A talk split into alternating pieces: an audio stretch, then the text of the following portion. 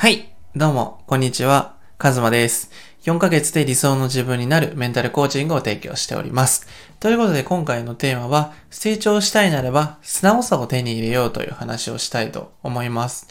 で、本当にこの素直さみたいなところは、僕自身成長する上で、かなりね、1年ぐらいかけて、あの、身につけたって言っても過言じゃないレベルで、すごく素直に対して僕はすごく考えてました。で、最近は特に素直じゃない人が多いなと思ってて、だ僕も自身もそうだったんですけど、こう自分をごまかすのがうまかったりとか、こう変わりたいなと思いながら、まあいっかって思いながら、ずっと同じ環境にね、居続けてしまったりとか、で、それでこう、心を病んじゃったりとか、全然毎日思んないなって悩む人が多いのは、やっぱりこの素直さっていうのが足りてないからだなと思っていて、今回はこの素直さについてどうやって手に入れるかっていう話を2つにまとめて話すので、ぜひ聞いていただければ嬉しいです。で、まず、素直さ。で、一つ目の素直さっていうのは、周りの人に対しての素直さだと思います。で、これはね、皆さんもよく思いつくと思うんですけど、周りの人にこう、例えばこう、あの、感謝を伝えるとか、ちゃんと謝るとかもそうだし、紳士的に、例えばこう、連絡を取ったら約束を破らないとか、ドタキャンしないとか、もちろんそういうところからもそうだし、こう自分で周りの人にこう素直に聞く。会いたい人がいれば、もうめちゃめちゃ会いたいですとか、あの、自分を変えたいなと思った時は、とにかくね、自分がツイッターとか、特にツイッターで会いたいなと思った人にバンバンあの連絡取ってました。それはあの、日々こう、なんだろうな、ツイートにリプをしたりとか、そういう交流からまず始まるんですけど、まあ最終的にこう DM して、会いたいですって言って、で、その方が東京にいれば東京行ったし、大阪にいれば大阪に行ったし、あの、そんな感じで本当に会いたいなって思った人には、とにかく会いまくってました。で、連絡して行動していくと、やっぱりそれだけ行動していくれる人だから、あの、相手も会ってあげようって思ってくださるんですよ。それで本当に僕はたくさんの方、本当尊敬される、尊敬している方、会いたいなって思ってる人たちにたくさん会えて、今までここまでね、来れたなと思います。なので、こう、周りの人に素直にどんどんどんどん連絡したり、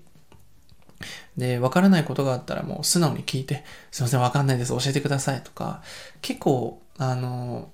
なんだろうな、自分が尊敬してる人だったり、自分が進みたい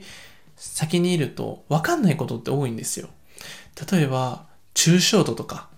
今はもう皆さん当たり前に分かってるだろうけど、僕が大学1年生とか、4年前とか僕抽象度ってことが分かんなくて、あの、何度も何度も調べました。で、全然分かんなくて、ちょっと抽象度教えてくださいとか、そういうの言ったりとか、弁証法とか、そういうのとか、マーケティングって何なのとか、あの、わかんない言葉って多いんですけど、その都度僕はこう調べて、で、その都度その人に聞いたりとか、そうやってこう周りの人に素直になって行動してましたね。そうするとやっぱりわからない言葉を知るってだけで成長できるし、あの、楽しいんですよね、純粋に。だから、かなりこの素直さ、周りの人に素直っていうのは大事になってきます。で、二つ目です。これが本当に僕自身がメンタルコーチング提供する上ですっごいもう超大事な部分なんですけど、これだけ覚えて言ってくれればいいなと思うんですけど、本当に自分に対して素直であるっていうことです。あの、先ほど一番最初に言った通り、自分自身に素直じゃない人ってごまかすんですよ。自分に嘘ついたりとか、まあこれでいいやとか、こう諦めちゃったりとか、なんかこう周りのせいにしちゃったりとか。やっぱり誰かのせいにしている時の自分って全然なんだろ、楽にはなるんだけど、何も変わってないことは自分は知ってて、結構落ち込むんですよ。僕もなんか親のせいにしたりとか、環境のせいにしたりしてた時期あったんですけど、なんかそれ言ってる自分もなんかどんどん嫌になってって、なんかメンタルすげえ落ちたんですけど、この自分に素直になるっていうのはどういうことかっていうと、例えば純粋に、ああ、変わりたいなって思う。この気持ちってすごく大事なんですよ。僕もこの純粋の純粋な本心から出た言葉は大事にしていて、